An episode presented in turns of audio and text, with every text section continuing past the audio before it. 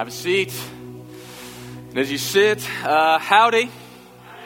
My name is Kevin Barra. I'm the college pastor here at our Southwood campus. And if you have a Bible, we're going to be in Joshua chapter 14 this morning. Joshua chapter 14, and let you know a little bit about myself as you're flipping there. Uh, I've, um, I'm the Southwood College pastor. Uh, I have an amazing wife, Hillary. She's a veterinarian. I've got four incredible kids an eight year old daughter named Peyton, a seven year old son named Micah, a five year old son named Jesse, and a three year old daughter named Juliet. Uh, and uh, two cats, and a new puppy. And so our house is beyond full. Uh, so, so that's what we're going to be doing this spring break. Joshua chapter 14, starting in verse 6, says this. Then the people of Judah came to Joshua at Gilgal, and Caleb, the son of Je- Je- uh, Jephunneh, the Kenizzite, said to him, You know what the Lord said to Moses, the man of God, in Kadesh Barnea concerning you and me. I was 40 years old when Moses, the servant of the Lord, sent me from Kadesh Barnea to spy out the land. And I brought him word as again as was in my in my heart. But my brothers who went up with me made the heart of the people melt. Yet I wholly followed the Lord my God. And Moses swore on that day, saying, Surely the land on which your foot has trodden shall be an inheritance for you and your children forever, because you have wholly followed the Lord my God. And now, behold, the Lord has kept me alive, just as he said these 45 years since the time that the Lord spoke this word to Moses, while Israel walked in the wilderness. And now, behold, I am this day 85 years old. I am still as strong today as I was in the day that Moses sent me. My strength now is as my strength was then, for war and for going and coming. So now, give me this hill country on, of which the Lord spoke on that day, for you heard on the day how the Anakim were there with great fortress, fortified cities. It may be that the Lord will be with me, and I shall drive them out, just as the Lord has said. Let me pray for us one more time. Lord, I pray that you would give clarity to your word into our lives. I pray that you would uh, help us to see what you, you want us to see from this passage, that we could gain insight from the life of Caleb into our own lives. And I ask that in Jesus' name. Amen. Well, when Hillary and I got married, uh, we got married uh, actually in December, and uh, that first summer, we decided to go on a trip, a hiking trip to Colorado. Now, as part of our wedding uh, registry, we had gotten like all sorts of camping equipment. Like we were prepared. We were going to be a camping couple. Like that's what we are going to do. And so we got backpacks and sleeping bags and all sorts of stuff. And we were, we were getting ready to go. And so we loaded up all of our stuff and we start the drive to Colorado. And we were going to go meet with our cousins in Pagosa Springs, Colorado. And so we finally get there. We, we show up and uh, my cousin Brock is going to help us pack our packs to go on the journey. And so when we get there, we bring all of our stuff in front of Brock because he's a seasoned hiker. And he looks at our stuff and he looks at us and goes, Flatlanders. Like, you're not going to survive this. And he's like pulling out jeans and cotton socks. And he's like, what are you doing? You know, like, cotton will make you freeze to death in the wild. You can't survive in that. So he like gives us new pants and new shoes and new socks and, and repacks our bags, gives us better food for the journey and just completely sets us up. And then he gives us this suggestion. How about you go on day hikes? and I heard that and I said, Brock, this is my chance to show my new bride how much of a man I really am. Like, we're going, baby. And so, and so we get our packs, we go to sleep. The next morning, we get up early, we go to the trailhead, and we get there, we get out, and we start the journey. Our plan is about three nights in the wilderness. Nothing too crazy, just three nights in the wilderness together. It's going to be beautiful. And we start the journey in, and at the start, we're excited. You know, we got all this energy, new packs, ready to go, the first breaking in everything. And we start going on the journey and we're, I'm like, babe, go pose on that rock. We'll get a shot of you right there. You know, get a picture of me like, I'm in the wilderness, you know, It's like all that stuff. And so we're all excited at the beginning of the journey. And as we go further and further along this trip, uh, we realize that the, the trails are getting steeper and steeper on these switchbacks and the, the 50 pound pack started a lot lighter and it's getting a lot heavier as we're going further into the wilderness. And we get to one point, um, and what I didn't realize was this. Um, in Texas in May, it's a nice temperature. In Colorado in May, it still snows. And so, as we're getting further and further up in altitude, probably about nine or 10,000 feet, it starts snowing on us. And as we're walking further, I feel like we get a little bit off track, and I pull out the topographical map to figure out where we're going. And I look at the map, and our plan was to go like over this pass, over this waterfall, and camp down on this valley on the first night. And I look at the map, and I look ahead of me, and there's like a sheer cliff and I'm looking at the map, and I go, babe, so I think here's what's going to happen. We're going to rock climb up this cliff, hike over this waterfall, and then go camp over there. And I look back at my new bride, covered in snow. I'm like, you want to you want to do this? And she's like, no. like, do you want to go back? And she's like, yes. And so we're about five miles in, and we start the long, defeated journey back. And on the way, uh, she slipped on a rock and fell onto her back, hitting her head on the pack, you know, reverberating around, and she was stuck. To which I laughed. Not recommending, I'm just explaining what I did. And she's like, don't laugh at me, help me up. And, and, and, and that, that pretty much epitomized the journey, right? Like, like we just left defeated. By the time we got home, back to my aunt and uncle's place, we walk in there, it's late at night, and they go, didn't quite work out, huh? And I'm like, we need a warm bed and a warm shower. That's what we need. And the reason I tell you that is for this simple reason. Sometimes it can be exciting at the start but as you get further along in the journey, as you get deeper into the wilderness, when you get deeper into the realities of whatever is in front of you, you can realize how difficult this was. What started energetic and fun and exciting when, when the pressures or the challenges or the obstacles of the event really came in front of you, it can be very easy to turn and walk away. Angela Duckworth wrote a book um, a couple years ago called Grit.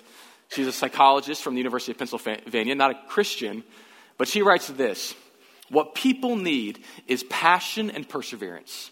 And she calls it grit the ability to withstand challenges and overcome obstacles. And what she, she did is she tested all these different people on their levels of grit, like hundreds and thousands of people. And as she was testing all these different people, what she discovered was that older people on her grit meter had higher levels of grit. And the younger you were, had, you had lesser levels of grit, the ability to persevere over challenging circumstances. And it was an interesting find, and she wasn't sure whether it was just generationally related, or, and so as you, as maybe the, the greatest generation had more grit, or maybe it was something you learn over time. But regardless of why we, people have, see it, we all need it. And the Bible actually describes this same quality that we need. We need what the Bible calls perseverance. And here's the truth in life, you are going to encounter circumstances when you say these types of statements. One, this is harder than I thought. Two, this is not what I expected. Three, this isn't where I thought this was going. In school, it's going to be that major that you pick. Some of you are high school, you're going to be going into college, and right now you think you're pretty smart. And then you're going to get to A&M. This is your opportunity, people. You're going to get to A&M. Okay, thank you, thank you. And you're going to get there and you're going to realize there are a lot of smart people from a lot of other places that, and you realize once you're sitting in those engineering classes, they're teaching us a different math than I, than I grew up with. Or it's going to be at work. You're going to get that first job or maybe that new job, and you're going to step into that moment thinking you're qualified, thinking you have the skills, but realize once you're in the game, once you actually have the title and the moment, that, that sustaining success in that place is much more difficult than you think. You're going to encounter in dating. When you realize that this person who you thought you you loved and shared all things with. I mean, at the start of the relationship, it was amazing. You agreed on everything. Like, you want to go to the same movies. Like, she would say, Hey, do you want to go to this movie? And you're like, No, but sure. And, and, and it's gonna, you're gonna be together and, and you're gonna pick the same restaurants and everything is just inspiring as you start this romance and this relationship. And, and then week two is gonna hit, you know? And you're going to realize that it was not as easy as you thought. And I'll tell you what, even in the Christian life, you are going to encounter challenges and difficulties. You're going to face hits from coworkers or people in your classes or, or family members that are going to make you want to stop obeying Jesus and walking with Him and take the easy track. And it's in those moments of life that we need what Angela Duckworth calls grit, what the Bible calls perseverance. Romans 5 3 says it this way. Not only so, but we also glory in our sufferings because we know that suffering produces perseverance, perseverance, character, and character, hope. We are excited about the challenges, the obstacles, the difficulties, the, the sufferings ahead of us. Why? Not because the sufferings are fun, because the sufferings actually produce something in us that we need. And the Bible calls it perseverance. Second Thessalonians says it this way Therefore, among God's churches, we boast about your perseverance and faith in all the persecutions you are enduring. Hebrews 12:1, one of my favorite passages, says it this way. Therefore, since we are surrounded by such a great cloud of witnesses, let us throw off everything that hinders and the sin that so easily entangles, and let us run with perseverance the race set out for us. What the Bible says we need is perseverance, the ability to sustain faithfulness even in challenging circumstances. And I want to give you one biblical character one biblical character that really models this quality that the Bible calls perseverance. One character that modeled this well in his life, and his name is Caleb. Now, you may be familiar with Caleb, but you're probably more familiar with the character named Joshua. So let me set up who Caleb was. Caleb was one of the few faithful men in the nation of Israel at the time that they escaped from Egypt. So you're familiar with the story that the people were enslaved in Egypt. They were under Egyptian oppression. And Moses comes in, comes in and rescues those, those people out of slavery and leads them through the wilderness into the promised land. And in Numbers chapter 14, they are literally on the precipice of entering into the promised land. They have gone through, they've seen amazing miracles of God. And so Moses picks 12 men to go into the promised land to spy it out to see what the land is like, and to bring back a word to the people to inspire them and get them ready to go conquer this new territory. And as that word comes back, it's not a rosy report. In fact, 10 come back with a bad report, and only two come back with a good report. The two that come back uh, with a good report are Joshua and Caleb. Caleb actually is the spokesman of them. But the other 10 come back with a negative report, and, and from that moment, the people no longer can go into the land, and God sends them on a journey and for 40 years to wait for this generation to die and for the next generation to go in. But Caleb was one of the few faithful. And when Joshua chapter 14 rolls around, where we're reading today, is 45 years in the future from that moment in Numbers chapter 14. And what can happen during those 45 years are three barriers that Caleb faced and overcame. In that period, when you are not getting what you thought you wanted, there's many things that can stop you from a faithful life, from a persevering life. And there were three barriers I want to show you from Caleb's life that he needed to overcome. And the first barrier is this unmet expectations. Joshua chapter 14, Verse 7 says it this way I was 40 years old when Moses, the servant of the Lord, sent me from Kadesh Barnea to spy out the land. And I brought back word again, as was in my heart. But my brothers who went up with me made the heart of the people melt, yet I wholly followed the Lord my God. The first barrier that we will face in life is this unmet expectations. When things don't go the way that we expect. Now, Moses was 40 years old. He was in the prime of life. He was ready to attack and do something great for God. And as he's ready to go on this new journey, lead the people in a new direction, his future was brought off course by nothing that he did, everything that some people did around him. You see that? You see, he, got, he brought back a good report. He was doing the right thing, but it was people around him that stopped him from having the future that he most wanted.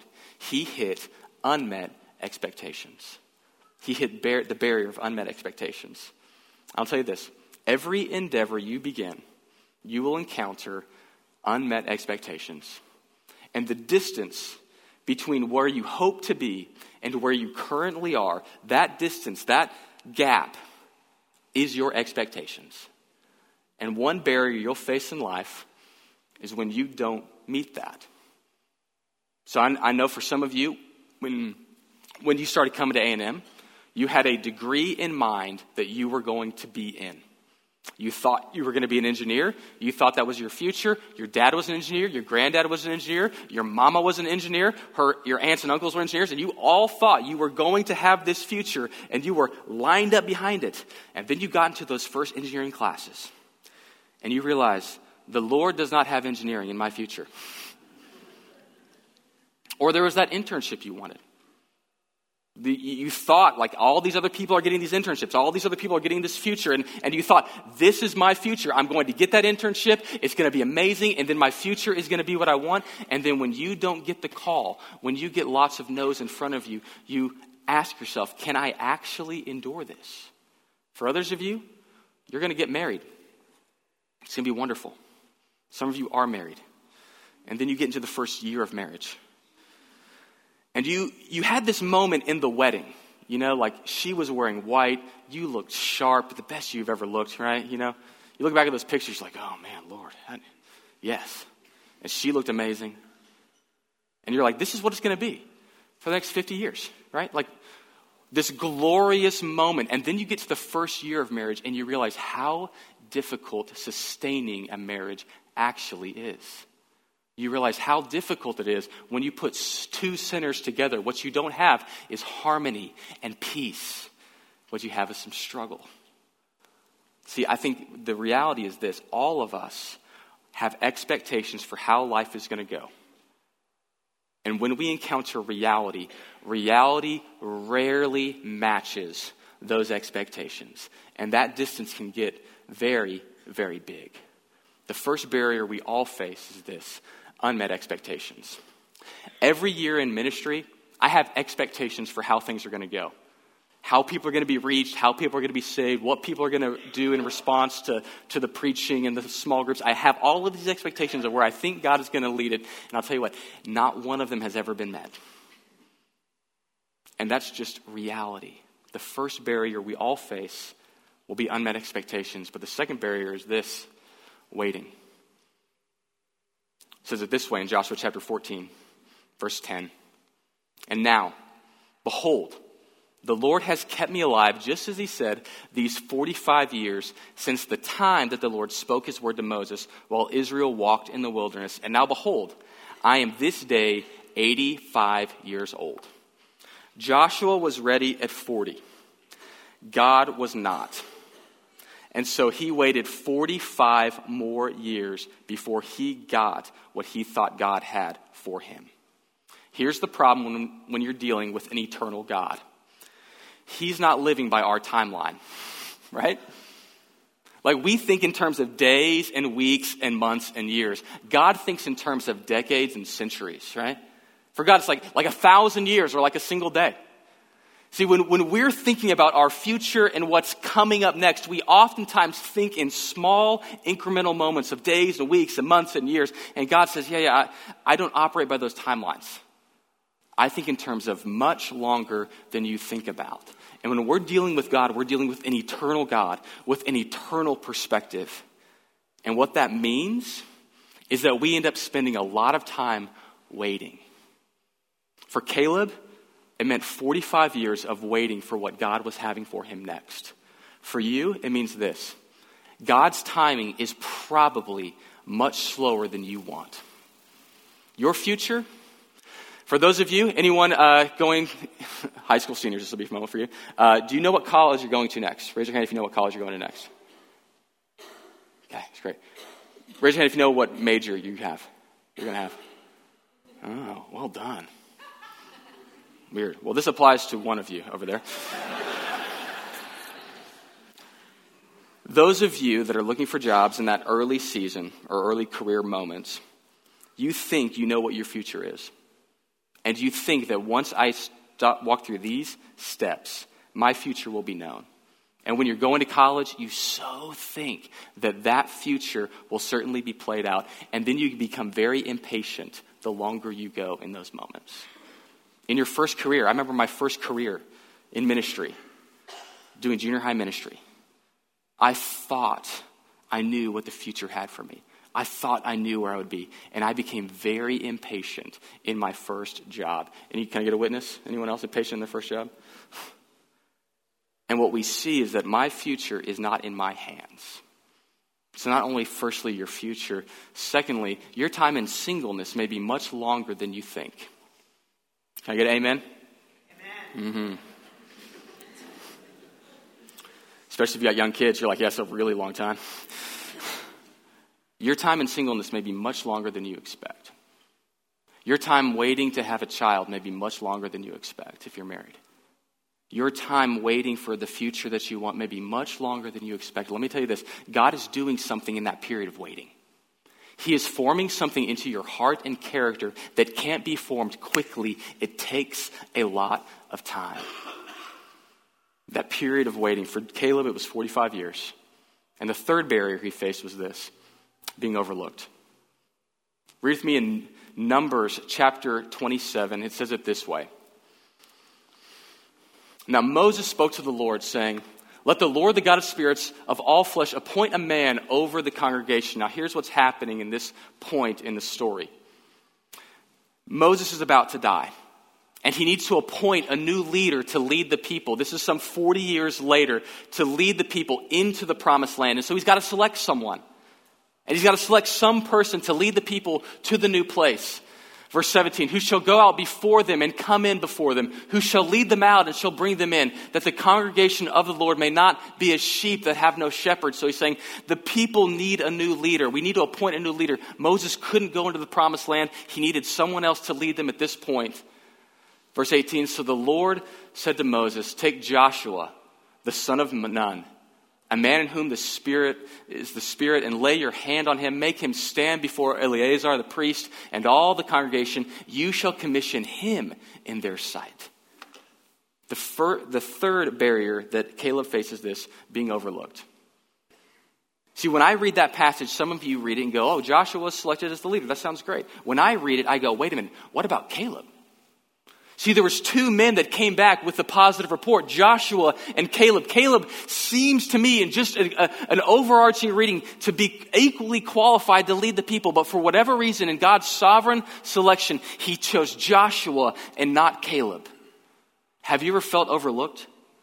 Have you ever felt like you were working hard in your job, but, but the promotion, the nod to the next opportunity went to someone else? Have you ever felt like you were doing the right thing, You're being faithful to God, but, but someone else seemed to always be getting the opportunity? If you're younger, if you're in junior high and high school, have you always felt like, I feel like I'm ready for that spot on the team, but, but someone else gets the nod, someone else gets the starting position and not you? You feel like, why is it that I keep on getting overlooked in my life? That's Caleb. I'll tell you this every success story is preceded by a row of missed opportunities and maybe even perceived failures. Every success story has a line of missed moments before it. There's a lot of failures, a lot of misses along the way. But I'll tell you what, it's when walking through those misses, it's been walking through those missed opportunities, it's walking through those challenges that it becomes a moment when we become not willing to persevere we would look at those challenges and say, I don't know if it's worth it. But I'm going to give you some words from J. Oswald Sanders. He has a, a beautiful way of describing that season of life, and it's called the middle mile. He says this the hardest part of the journey is the middle mile, one writer says one writer. There's enthusiasm of the new undertaking, which buoys at the start. the thrill of reaching the goal at the finish, but it is the middle mile when you are a long way from the start and home is still a distance that tests the mettle of the runner. When we're in that season of the middle mile, when we're trying to persevere, there's a new perspective that every one of us needs. And I think Caleb has. And so there's three perspectives I want to give you that I'm calling a persevering perspective that Caleb had in this season of life called the middle mile. And the first thing we see in Joshua chapter 14, verse 9 is this that Joshua had a God sized vision that right sized his problems. Read with me in verse 9. It says it this way and Moses swore on that day, saying, Surely the land on which your foot has trodden shall be an inheritance for you and for your children forever, because you have wholly followed the Lord my God. See, Caleb was holding on to the word of God when everyone else around him, those ten, were doubting.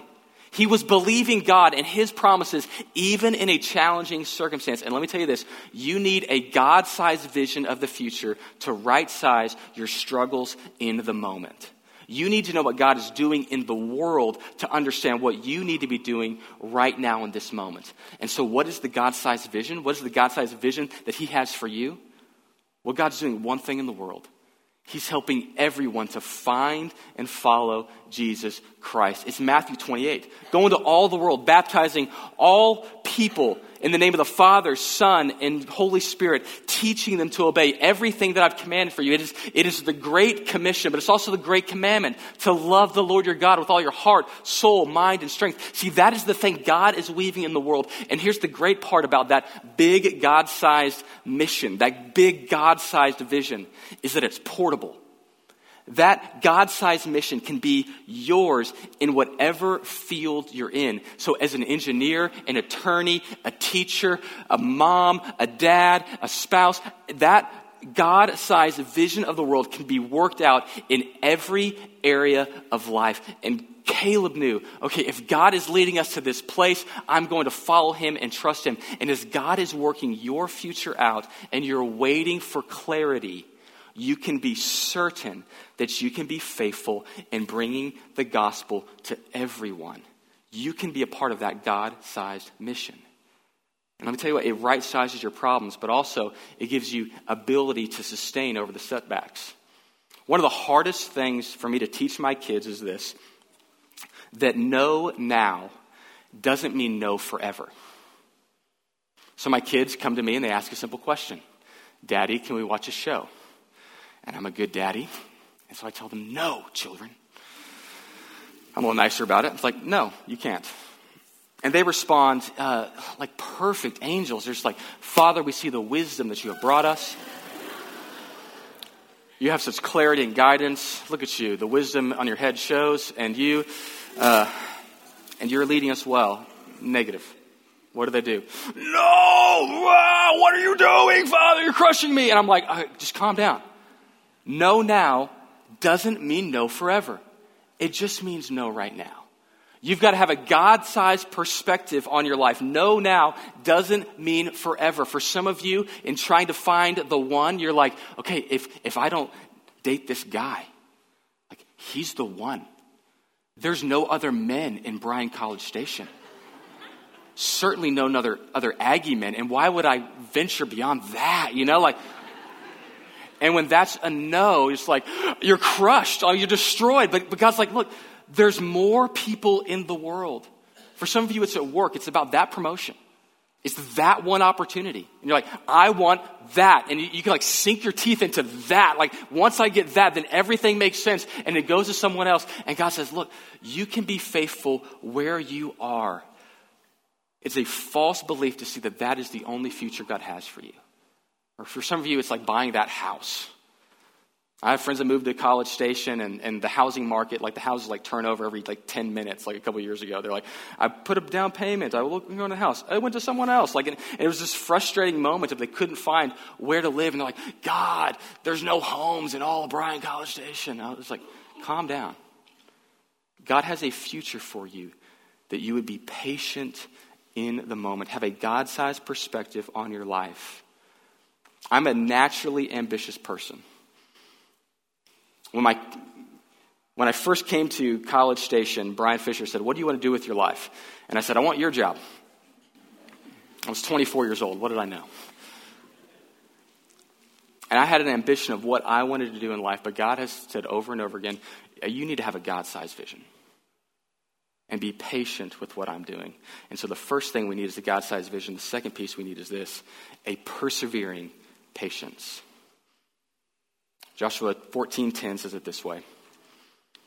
Caleb says, Now behold, the Lord has kept me alive just as he said these 45 years since the time that the Lord spoke this word to Moses while Israel walked in the wilderness. And now, behold, I am this day 85 years old. I am still as strong today as I was in the day that Moses sent me out. My strength now is as my strength was then for war and for going out. He says, I have not let the time make me bitter. I have used these 45 years to grow stronger.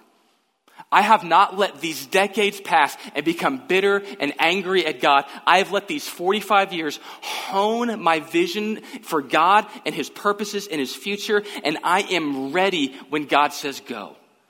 He used this time to grow in His faithfulness. Oswald Sanders, in his uh, devotional, My Utmost His Highest, says it this way it's beautiful. He says perseverance means more than endurance, more than simply holding on until the end. A saint's life is in the hands of God like a bow and arrow in the hands of an archer.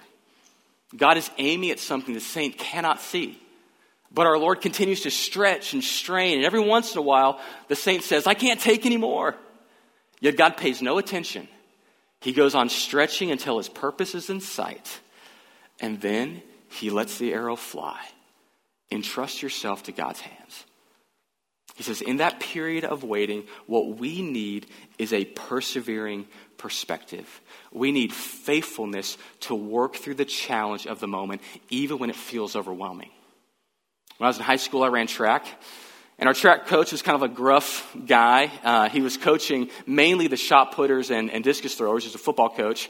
Uh, and, and he would give us these workouts that were horrible. They're like 12 or 16 400s. And so you would run a 400, rest a little bit, run another 400. And he broke them into groups of four, you know, just trying to destroy us as humans. And, um, and so he would, we would start the workout, and then he would be over with the shot putters and discus guys, and then he would yell this just across the field Work the third! And I'm like, what does that mean? I was, a, I was a freshman in high school, and I remember after finishing one rep, I'm like, why does coach yell that? What does that mean? He goes, goes, Here's the deal. In the mile, there's four laps. The first lap, everyone feels good on. You know, that's like the little kid's like, I'm going to win the Olympics. He's running like way too fast. You know, he goes out fast. Like everyone feels good on the first lap. Second lap is reality check. That's when things kind of settle back in, everyone kind of catches up, and everyone kind of knows where they are. So it's a reality check where, where the grouping starts to, to set. And lap three is a gut check. That's the lap that hurts the most. That's when you want to cry and go home. That's how we feel right now, Kevin. This is, this is a gut check. And if you push through this moment, then you actually have the strength because the final lap will take care of itself. It's like what you are in the moment is when you need to work the third. Push hard through this moment of perseverance. let me tell you this in this season, of the grind, of this season that requires grit. What we need is sustaining grace to persevere even in a challenging circumstance. You need persevering patience through those challenges. And number three, what we need is personal acceptance. Caleb says it this way in Joshua chapter 14, verse 12. He says, So now, Give me this hill country of which the Lord spoke on that day. For you heard that that day that the Anakim were there with great fortified cities. It may be that the Lord will be with me and I shall drive them out just as the Lord said. Then Joshua blessed him and said, give him, give Hebron to Caleb, the son of Jephunneh, for an inheritance. I love Caleb's perspective in this last moment because he says this. I've been persevering, I've been walking through, and I'm going to attack that mountain. Let me tell you this God has mountains for you to fight for. and fight on. God has opportunities in front of you. And let me tell you about those opportunities. Those opportunities are for you and for no one else. So Joshua had an opportunity. He was going to lead the people into this promised land. Caleb didn't have that opportunity. But he didn't get bitter and angry that he did angry that he didn't have uh, Joshua's opportunity. He said, "God has given me this mountain to attack." And he says, "The Anakim are there." Some 45 years earlier, these were the same people that terrified the nation. And at this moment, 45 years later, says, they terrified them. They've got fortified cities. Fine. That's where I'm going. I'm going to attack that mountain. That's what God has for me. And let me tell you what, in your life, you have God ordained opportunities to attack and to fight for, but they're yours and no one else. And the worst thing you can do in life is to be angry at God that He didn't give you someone else's mountain. That he didn't give you that job opportunity, that person to marry, that thing over there, that we could be bitter and angry that God didn't give us that one when God has given us these. He's given you these kids to raise. And let me tell you, they are a big mountain. He's given you this spouse to love, and that is a big mountain of a man, right? So, whatever. He's given you these, this family, this extended family to care for. He's given you this job. He's given you this small group to love. He's given you these opportunities. He hasn't given you every opportunity, but He's given you these mountains. And I love Caleb's perspective. Because when he comes back to that moment, he looks at that mountain with eyes of faith and hope and passion and perseverance. Why? Because he had a personal acceptance. This is who God has made me to be. This is the opportunity He's laid, has laid in front of me. And I'm going to run after it. Ephesians 2 8 9 says this For grace we have been saved through faith, that not of ourselves, so that no one can boast. But we have been made God's workmanship. And I love that word in Ephesians, workmanship, because it's the Greek word poema. It's like where we get our word poem. It's like a story, it's like a song. God has made you in a certain way to accomplish certain things that no one else can do. He's uniquely wired you, and He's called you to work out His pieces in the world. He's prepared works that you would walk in for your future, no one else's. I remember when I was in junior high, all my friends were going out for football, right? And at the time, I was about five foot three, under 100 pounds. And I asked my dad, I'm like, Dad, uh, did you out for football? He's like, Yeah, I went out in junior high. I'm like, how'd it go? He's like, I broke my arm. I'm like, okay, I'm not going to go out for football. Like, like, I will do skinny people things. Like, that will be where I thrive, right?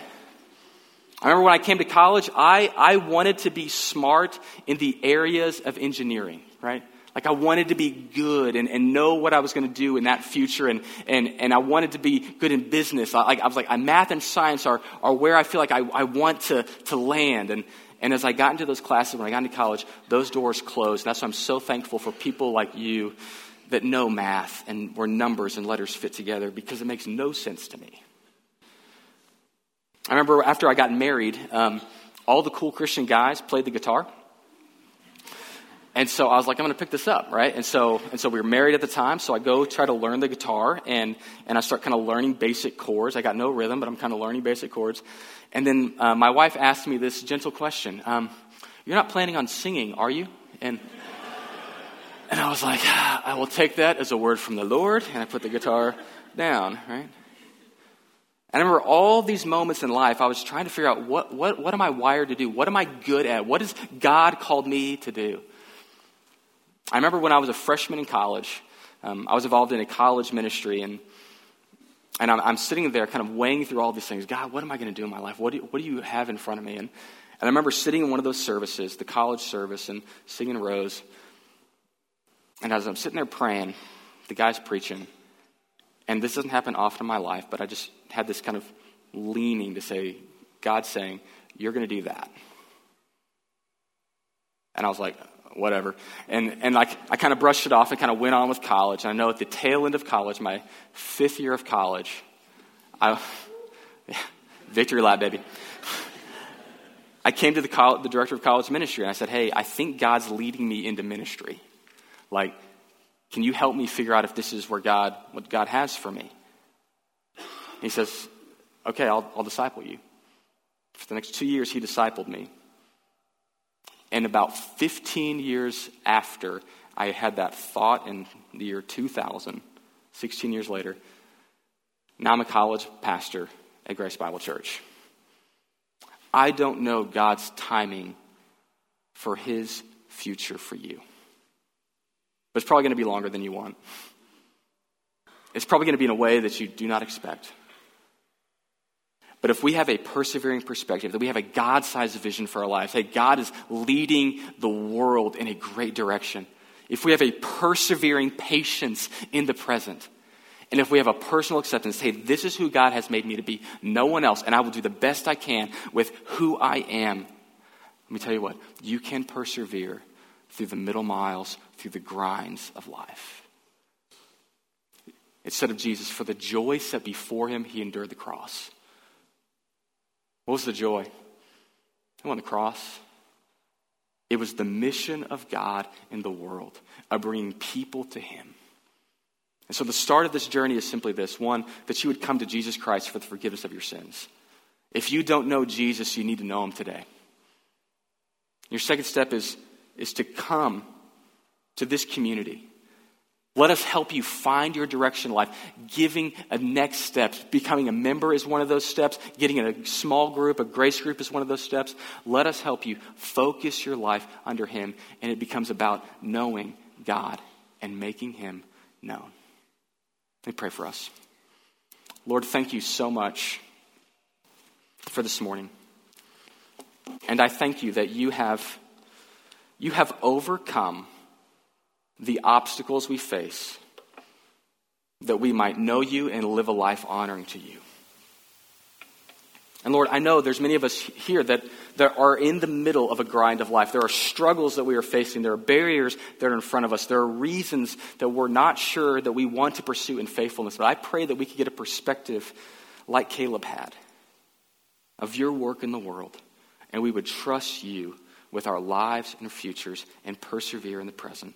We love you. I lift up each person to you. It's in your name we pray. Amen. I want to invite you to stand. We have an opportunity to, to respond in song.